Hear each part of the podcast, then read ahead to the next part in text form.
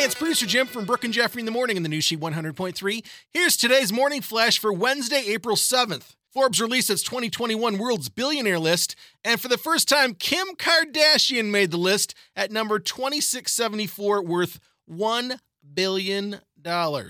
Amazon's Jeff Bezos still tops the list at 177 billion.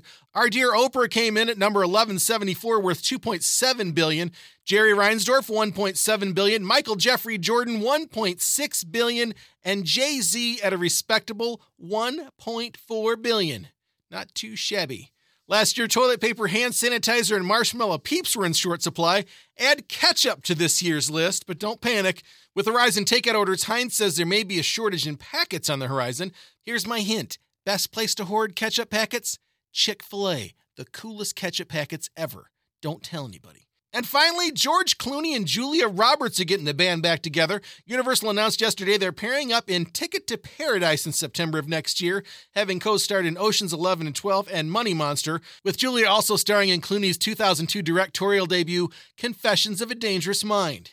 There's your Wednesday morning flash. Have a great day, and thanks again for listening to the new She 100.3, the best variety, of the 80s, 90s, 2K, and today.